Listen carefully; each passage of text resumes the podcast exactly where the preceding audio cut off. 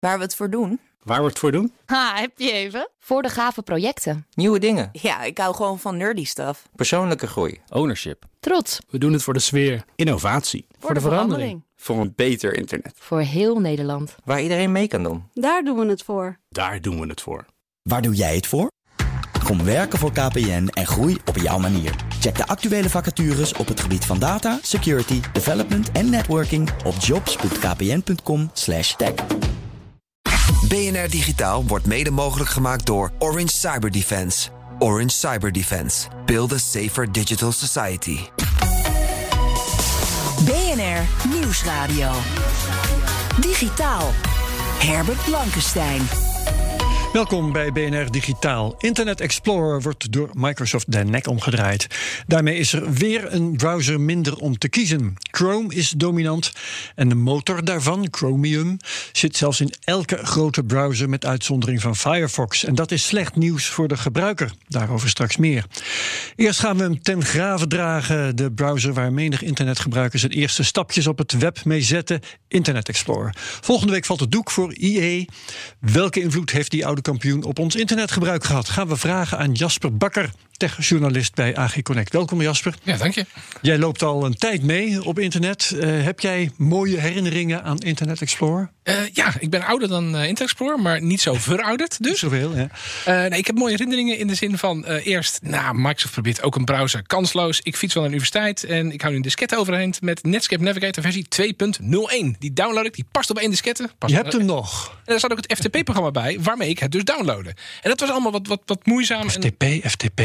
Ja, precies. File Transfer Protocol. Als je bestanden wilt downloaden van internet, heb je daar, dat kun je niet met een browser. Natuurlijk. Vorig tijdperk. Een browser is om pagina's te bekijken en niet om bestanden te downloaden. Hoewel die pagina, die plaatjes die erop staan, die download je eigenlijk ook. Maar goed, oude tijden, dat ging heel anders.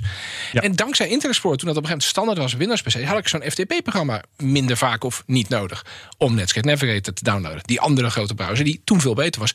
Totdat Microsoft eindelijk zijn zaakje voor elkaar had en met Internet Explorer 5, 5.5 eh, begon dat wel functioneel wat te worden. 6, dat was nou, wel beter dan de toenmalige concurrentie.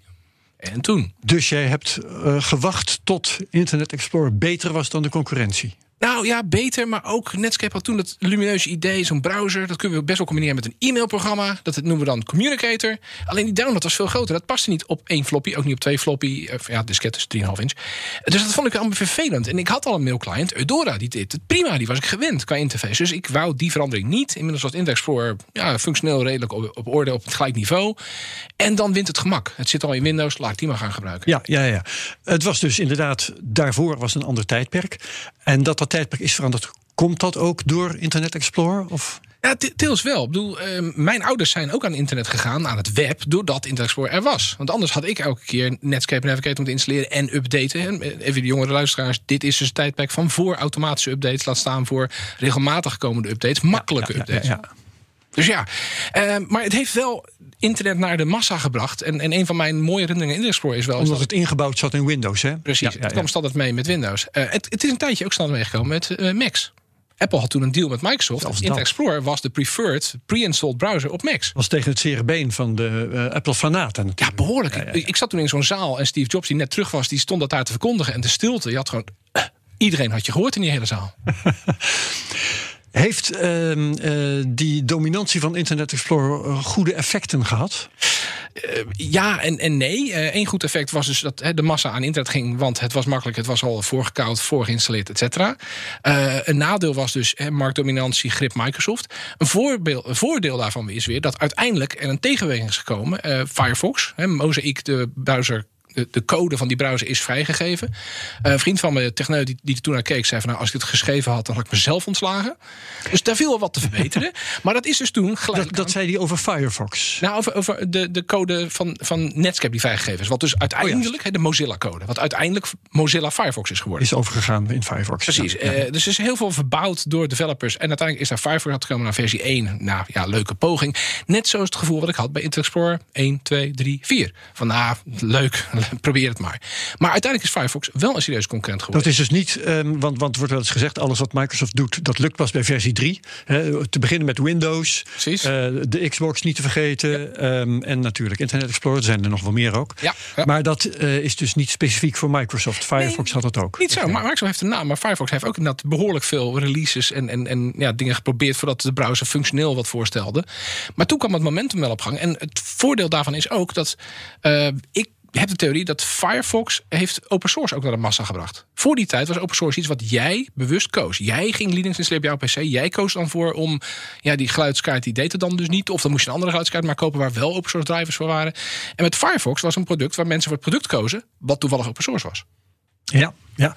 Um, Waar is het met Internet Explorer misgegaan? Want het is misgegaan. Hè? Het is nu, uh, gaat nu de vergetelheid in. Ja. Hoe komt dat? Ja, eigenlijk een herhaling van de geschiedenis. Uh, Microsoft heeft met, ten tijde van Internet Explorer 6 viel de concurrentie van Netscape goed deels weg. Daar zijn nog antitrustzaken over gevoerd. Daar hebben we heel veel over gepraat en ik heel veel over geschreven ja. in de loop der tijd.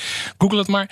Um, Google, Chrome, daar komen we zo op. uh, maar goed, toen was de concurrentie dus grotendeels weggevallen. En dan is de, de motivatie om te verbeteren, om te vernieuwen, om te innoveren, ja, is minder. Dat is klaar. Dat is klaar. Internet Explorer was goed genoeg. En het belang van Microsoft is natuurlijk in die tijd was Windows, niet het web.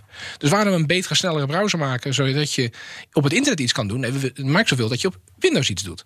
Dus Internet Explorer 6 is heel lang bij het ons. Was, het was maar een instrument. Ze, het was niet, ze wilden geen browser maken omdat ze een browser wilden maken. Ze wilden een browser maken om Windows te beschermen. Precies, precies. En dat is goed gelukt. Het heeft natuurlijk heel lang geduurd voordat er Internet Explorer 7 kwam. En toen kwam vrij snel 8, 9, 10 en 11. Maar dat is omdat er dus inmiddels nieuwe concurrentie was opstaan. Namelijk Google. Ja. Die, door, die doorhad de toegangspoort tot onze diensten. Hè, Google is een internetbedrijf. Een webbedrijf. De toegang tot onze diensten is in handen van Internet Explorer. Maar je beschrijft 6. nu het mechanisme. Hè. Ze wilden eigenlijk niet echt een browser maken, maar het was alleen maar omdat het moest. Ja. Maar wat, uh, waar werd Internet Explorer uiteindelijk slecht in? Was het de veiligheid of waren het ook andere dingen? Ah, Want de veiligheid herinner ik me, dat was een, een, een duurzaam probleem. Mag Ve veiligheid was een probleem. En ook omdat Microsoft Internet Explorer diep had ingebouwd in Windows. Dus een gat in de browser was ook een gat in het besturingssysteem. Tegenwoordig zijn browsers voorzien van isolatiezones, sandboxes. Dus een gat in de browser is er niet eens gelijk een gat in het gebruikersaccount. Laat staan in het besturingssysteem eronder. Maar in die tijd was het inderdaad gewoon een gat in het een is binnenkomen in het ander. Ja. Nou, maar daarnaast was ook functionaliteit en uh, snelheid. Een hele bekende cartoon uh, van ja, wel het Chrome-tijdperk is dat het Chrome-icoontje zegt: What are we? En dan staan er de icoontjes van Firefox, Opera, Internet Explorer en dat was het zo'n beetje. En die zeggen browsers, behalve Internet Explorer. Die zegt niks. De volgende vraag: En wat willen we? Speed. Maar Internet Explorer zegt niks. En zover. En dan de laatste zegt Internet Explorer browsers. Want het was zo'n trage browser. En dat heeft ook te maken met ingebouwde dingen. En dat is de, de vloek en de zegen van Microsoft. Compatibiliteit. Wat ooit werkte, blijft nog steeds werken. In Windows, maar ook in Internet Explorer. Ja. Um, toen dan die innovatie weer op gang kwam, hè, de, de concurrentie op gang kwam met uh, Mozilla en uh, iets later dan Chrome. Ja. Waarom kon Microsoft dat niet bijhouden? Ze konden toch gewoon weer een dikke afdeling optuigen en uh, heel hard die Internet Explorer gaan opkalafateren? Ja, klopt, klopt. Maar binnen Microsoft, hè, in, het, in het IE versus Netscape en, en net nieuw Mozilla en Firefox tijdperk, had je binnen Microsoft ook stammenstrijden. Weet je, de, de Windows groep, dat waren de, de, belangrijke mensen, die waren de baas, die waren de moneymakers. Dan had je daar die browserlui. En browsers, daar verdiende je geen droog brood aan. Hè? Een browser werd gratis. een kostenpost. Ja. Dat een kostenpost, precies. En een browser was. Kijk, in, in de ogen van Google is een browser is de toegangspoort tot hun diensten waar ze geld mee verdienen. En datavergaren, uh, ads serveren, Gmail, Google Docs, et cetera. Maar binnen Microsoft is een browser is een defensief middel om Windows ja. te beschermen. En verder, ja, wat. Dus niet alleen kostenpost, maar ook een kostenpost zonder business case. Um, Internet Explorer verdwijnt nu. Maar je hebt ontdekt dat hij niet verdwijnt. Nee, nee het is eigenlijk de façade wordt weggehaald, maar de fundamenten blijven er nog. Want ja, de vloek en de zegen van Microsoft, uh, compatibility, backwards compatibility, de engine van Internet Explorer blijft gewoon in Windows aanwezig. Want Edge, het, het, nieuwe Edge, wat dus de tweede incarnatie is van die nieuwe Microsoft browser, Edge krijgt een IE-modus voor al die oude ja, intranet-applicaties, oude web-applicaties die nog steeds niet geüpdate zijn. Want ja, wat is de business case daarvoor? Het werkt, waarom zou ik het aanpassen? En die IE-modus in Edge gebruikt gewoon de IE-engine. Dus de IE-engine gaat nog gewoon ondersteund worden door Microsoft. En als er een bug in gevonden wordt of een security geldt, gaat dat ook gefixt worden. Maar het, de façade waarmee wij als gewone eindgebruikers Internet Explorer kunnen dubbelklikken, kunnen gebruiken, ja. die gaat weg. Die gaat weg. Um, maar hoe gaat die weg? Want um, gaat Microsoft dat op afstand van je PC halen? Uh, daar heb ik nog geen duidelijk antwoord op gehad. Ik ben al een tijdje aan het, het vragen bij Microsoft uh, in de VS van... Goh, gaat er dan een update komen? Gaat iets gedeinstalleerd worden? Of wordt het een redirect? Ik heb een antwoord gekregen wat me doet denken aan het laatste. Maar wat, wat, betekent het dan, een redirect in dit verband? Nou, dat als je dus uh, zeg maar Internet Explorer.exe zou intikken, dat je gewoon Edge te zien krijgt. Ah. Dus, dus het, het commando wordt opgevangen ja. en het wordt. Maar ik denk aan mensen die hem nu nog gebruiken. Uh, hoewel dat misschien niet aan te raden valt. Hè? Nee, zeker niet. En die moeten ook goed zoeken. Want de, het blauwe eetje is al vervangen door het andere blauwe eetje. Wat toen een, een blauw-groen ja, krulletje is geworden.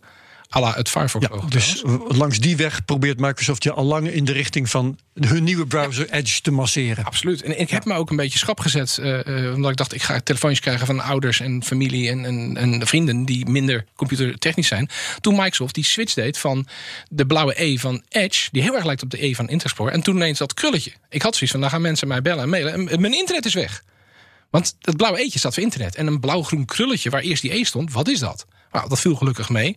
Maar daarmee kom ik wel op een van mijn leuke herinneringen aan Internet Explorer. Dat ik jarenlang tot verdriet van mijn vrouw, toen vriendin ook nog, uh, op vakantie gewoond heb gehad om door straten te lopen en foto's te maken van uh, de frontjes van internetcafés, cybercafés, waar bijna altijd zo'n blauwe E stond. Want iedereen weet, die blauwe E, dat is internet. internet. Ja, ja, ja. Um, heel kort, uh, Edge is, uh, komt in de plaats voor Microsoft, is al in de plaats. Is die goed? Want Internet Explorer was niet goed. Internet was Edge niet, wel goed. Nee, Internet Explorer was niet goed. Hè, de eervorige browser van Microsoft. Eerste incarnatie van Edge met een heel nieuwe engine die sneller moest zijn, is ook niet zo goed. Het nieuwe Edge, gebaseerd op Chromium, is best wel goed. Functioneel uh, en, en, snel. Maar ja, uh, een beetje hetzelfde dilemma. Waarom zou je overstappen van wat je al gewend bent en wat zo goed werkt? Daar gaan we straks verder over praten. Dankjewel Jasper Bakker van AG Connect. Herbert Blankenstein. Ja, met het verdwijnen van Internet Explorer is er dus een speler minder op de browsermarkt. Hoe staat het dan met die pluriformiteit? Uh, is er nog wat te kiezen? Daar gaan we over praten, behalve met Jasper Bakker, die hier nog is, met technologie-expert Bert Hubert. Hallo Bert. Wat um, vindt of vond jij het grootste probleem van Internet Explorer? Nou, het allergrootste probleem van Internet Explorer is voor heel lange tijd dat het de enige internetbrowser was. En uh, uiteindelijk is het marktaandeel van Internet Explorer ooit opgelopen tot 95 procent. Um, en, uh, en met name zo rond de periode van Internet Explorer 6 uh, was die dominantie zo groot dat Microsoft ook in zijn eigen taalgebruik niet meer zei van u gebruikt Internet Explorer, maar men noemde zichzelf gewoon Internet. Juist, en ja. um, de discussie was op dat moment niet eens meer mogelijk met mensen om een andere browser aan te bevelen, want de dominantie was gro zo groot dat mensen zeiden wat is een browser? Ja. Ja, en waarom zou ik een programma downloaden waar ik eigenlijk een equivalent al van heb? Nou ja, of eigenlijk een programma waarvan ik denk dat het gewoon bij Windows zit. Ja, ja. Um, Oké, okay, uh, nu is er dus uh, door het vertrek van Internet Explorer weer minder te kiezen op het gebied van browsers. Hoe is die pluriformiteit op dit moment? Nou, het begint alweer te lijken op die periode van Internet Explorer 6. En dat was een periode waarin websites steeds meer niet werden ontwikkeld voor browsers, maar werden ontwikkeld voor Internet Explorer 6.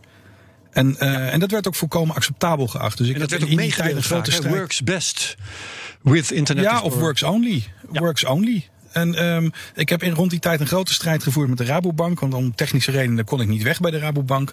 Maar ik had ook geen Windows. En uh, de Rabobank zei toen gewoon, nou dat is prima, maar wij ondersteunen alleen Internet Explorer 6. En, uh, en daar doe je het maar mee. Dat was op dat moment een acceptabele houding. En dat scheelt als, natuurlijk. Als klant bedoel je? Ja, als Ja, klant zeiden ze. Dus, dus tegen klanten werd gezegd, je moet gewoon Internet Explorer 6 gebruiken. Jasper, wat is jouw ervaring? ehm, Ja, in bed, dat is ook een tijdperk dat je dan dus. Ik, ik kan me heel goed voorstellen dat je je bank belt en dat je zegt: Ik heb geen Internet Explorer, want ik heb geen Windows. En dat zij dan denken: Hé, je hebt geen computer? Want Windows was Ja, computer, inderdaad. Internet Explorer was internet, was Internet Explorer. Ja, en dat is een wereld waar we nu langzaam weer naartoe gaan. Dat veel eh videoconferencing dingen zeggen nu eigenlijk ook wel van ja, ik werk eigenlijk alleen maar in Chrome. Ja, ja. En, ehm en dat, dat is uiteindelijk niet een gezonde situatie. En uiteindelijk heeft Microsoft, toen ze die totale dominantie bereikt hadden, want dat is eigenlijk wel een beetje het gevaarlijke punt, gedacht van nou laten we eens kijken wat we kunnen doen met die dominantie. En eh Jasper, jij herinnert je ongetwijfeld nog het wonderlijke fenomeen ActiveX. ja, en Active Desktop. Ehm, waar, ja, waarmee Microsoft op een gegeven moment zei van... joh, wij gaan eigenlijk eh, webpagina's en Windows gaan we met elkaar versmelten. Ja. Dus dat er stukjes Windows kunnen draaien in jouw webpagina. een soort En dat was webapplicaties. Ja, Ja, en dat was natuurlijk hartstikke leuk. Alleen, dat maakte het ook fundamenteel onmogelijk voor iemand om een ander platform dan Windows te gaan draaien. En rond die tijd was bijvoorbeeld iets als de iPad eigenlijk ook ondenkbaar geweest. Want ja, die draaiden dan geen Internet Explorer en geen, um, en geen ActiveX. Dus ja, de, de pluriformiteit, ik, ik zat nu echt even afronden hoor, maar de pluriformiteit is echt enorm aan het, aan het dalen. Ja. En, en voor mensen die zich met wat langere herinneringen is dat een heel traumatisch uh, iets wat er nu ja, gaande is. Zeker. Um, jij signaleert dus al dat veel uh, websites alleen maar goed draaien op Chrome van Google. Um, maar uh, het is nog iets ingewikkelder en erger dan dat, want heel veel browsers die zijn ook familie van dat Chrome. Hè? Kun je dat even uitleggen? Ja, als je onder water kijkt, dan zie je dat het, het ontwikkelen van een browser engine, dus dat is het ding wat de, de broncode van een webpagina omzet in een goed bruikbare webpagina. Uh, de ontwikkeling daarvan is onvoorstelbaar moeilijk. En één voor één hebben de meeste bedrijven dat opgegeven. En inmiddels is er onder water een uh, zo'n ja, zo'n rendering engine, die heet Blink of die heet Chromium, afhankelijk van hoe je er naar kijkt. En die is gemaakt van Google en die zit in de Brave browser en die zit nu in, in de nieuwe Edge en die zit natuurlijk in Google Chrome zelf. En eigenlijk is alleen, nou niet eigenlijk, alleen Firefox is nog overgebleven als de enige andere browser engine. En voor de rest is het allemaal, ja, dat zijn de twee smaakjes. Ja, zit dat Chromium ook in Opera bijvoorbeeld? Dat is ook een browsermerk. Ja, yep. ja. Dat, dat is allemaal. Uh, ja. En, dus, en wat, wat, gaat er dan, wat gaat er dan mis? Want uh, doet nou, Google nou, uh, vervelende dingen met uh, deze, deze overmacht? Ja, dat is een klein stuntje wat ze in het verleden gedaan hebben. Is um, als je video's afspeelt, dan probeert een browser dat zo energie-efficiënt mogelijk te doen. En YouTube had op een gegeven moment speciaal één pixel over een videoscherm heen gelegd. Want daarmee wisten de mensen van Google dat de toenmalige Internet Explorer niet meer op de energiezuinige manier kon werken. Als je die ene pixel erover had gelegd.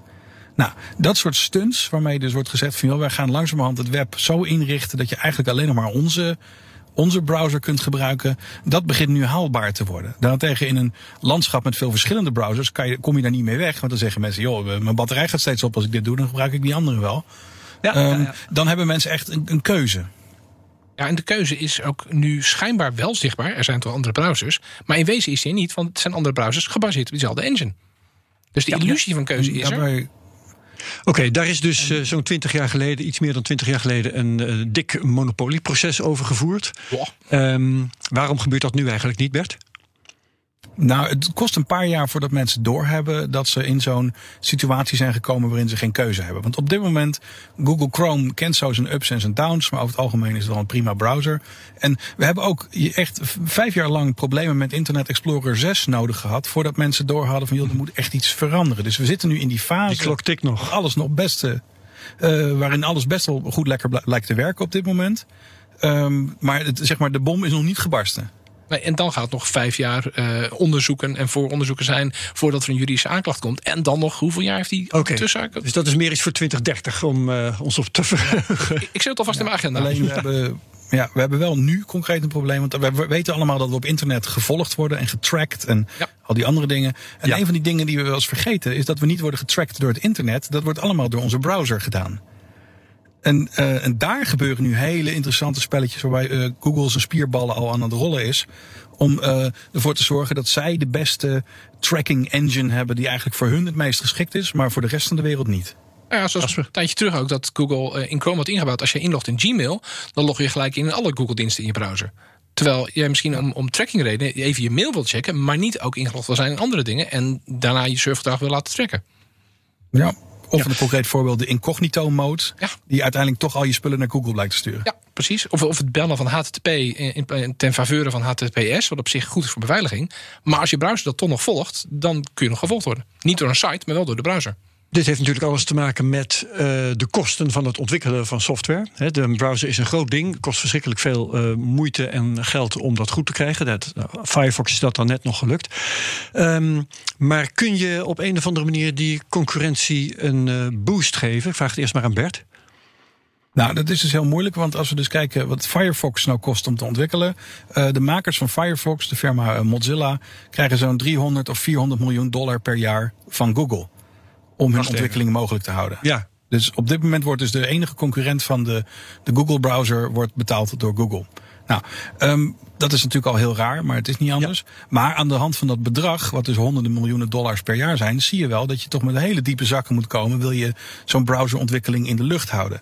En eigenlijk de enige mensen die dat zouden kunnen betalen op een privacy-gevoelige manier, zijn toch bijvoorbeeld overheden of, of bijna liefdadigheid. Want uh, voor de rest is iedereen erbij gebaat om browsers te maken die zo goed mogelijk jou in de gaten houden op internet. Ja. Jij pleit voor een staatsbrowser? Ik zou bijna eerlijk zeggen, en het is een beetje radicaal, maar aan de periode waarin we honderden miljarden uitgeven aan wederopbouw naar corona, zou het toch ook niet zo heel gek zijn om 200 miljoen uit te geven aan een browser. Ja, we, we praten tegenwoordig veel over strategische autonomie, hè, digitale soevereiniteit, dat soort termen. Um, moeten we, Jasper, uh, inderdaad daar um, geld insteken? Een, een browser die vrij is van commerciële belangen? Ja, en ik vind het wel een, een hele terechte opmerking van Bert. Want uh, als je het hebt over digitale soevereiniteit en je gaat kijken naar infrastructuur, maar je neemt niet de browser mee, terwijl je wel een AVG hebt ja, dan mist toch wel een, een, fundamenteel stukje in je digitale soevereiniteit. Ja, ja, Wat is de reden, Bert, dat Google Firefox overeind houdt? Is dat net zoiets als waarom ooit Microsoft Apple overeind uh, hield om de illusie van concurrentie levend te houden? Ja, ik denk dat dat op dit moment wel goed uitkomt. Um, als je kijkt naar de lettertjes van het contract, van waarom is dat nou? Dan is het omdat Firefox in veel regio's de Google uh, instelt als search engine.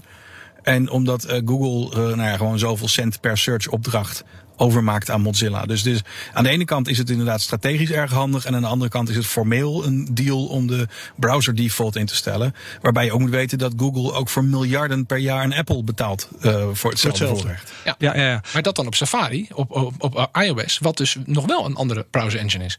En, en het gesprek wat we nu hebben is eigenlijk over de oude wereld van de PC's. Zeg ik even als uh, knuppel en hoender. Want we hebben ook nog mobieltjes en die zijn eigenlijk veel belangrijker zo langzamerhand. En daar speelt een hele andere browserdynamiek. Want op een, op een iOS-apparaat is de browser is Apple's WebKit. Ook als je een andere browser gebruikt, want de engine eronder is Apple's WebKit. Ja. ja. maar die is wel familie van de Google browser. Ja, dat dan weer wel, ja. gaat, gaat Google um, duurzaam die concurrentie in leven houden, Bert, denk je? Nou, daar durf ik echt niks over te zeggen. Dat, hm. uh, het is zelfs, zelfs voor mensen die bij Google werken, is het denk ik vrij moeilijk om te voorspellen wat Google op dit vlak gaat doen. En wat uh, uh, betreft de andere browsers die er nog zijn, Brave, Vivaldi, er zijn nog wel een paar andere kleine Opera noemde ik al. zijn die belangrijk? Kunnen die nog belangrijk worden? Dat zou natuurlijk altijd kunnen, maar je moet wel beseffen, zij surfen allemaal op de golf van Google. En als je natuurlijk echt een als luisterende pels is dat wel leuk, maar als je natuurlijk echt pijn gaat doen.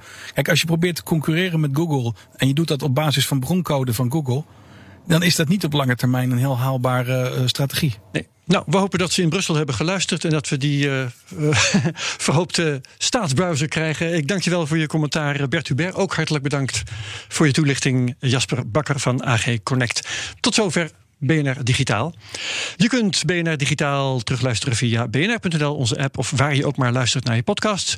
En dan vind je ook die andere podcasts, de Cryptocast, Technoloog en Space Cowboys. Wat betreft BNR Digitaal, graag tot volgende week. Dag. BNR Digitaal wordt mede mogelijk gemaakt door Orange Cyber Defense. Orange Cyber Defense. Build a safer digital society. Bij BNR ben je altijd als eerste op de hoogte van het laatste nieuws. Luister dagelijks live via internet. Bas van Werven. En heel langzaam komt de zon op rond dit tijdstip. Je krijgt inzicht in de dag die komt op BNR, het Binnenhof in Nederland en de rest van de wereld. De Ochtendspits. Voor de beste start van je werkdag. Blijf scherp en mis niets.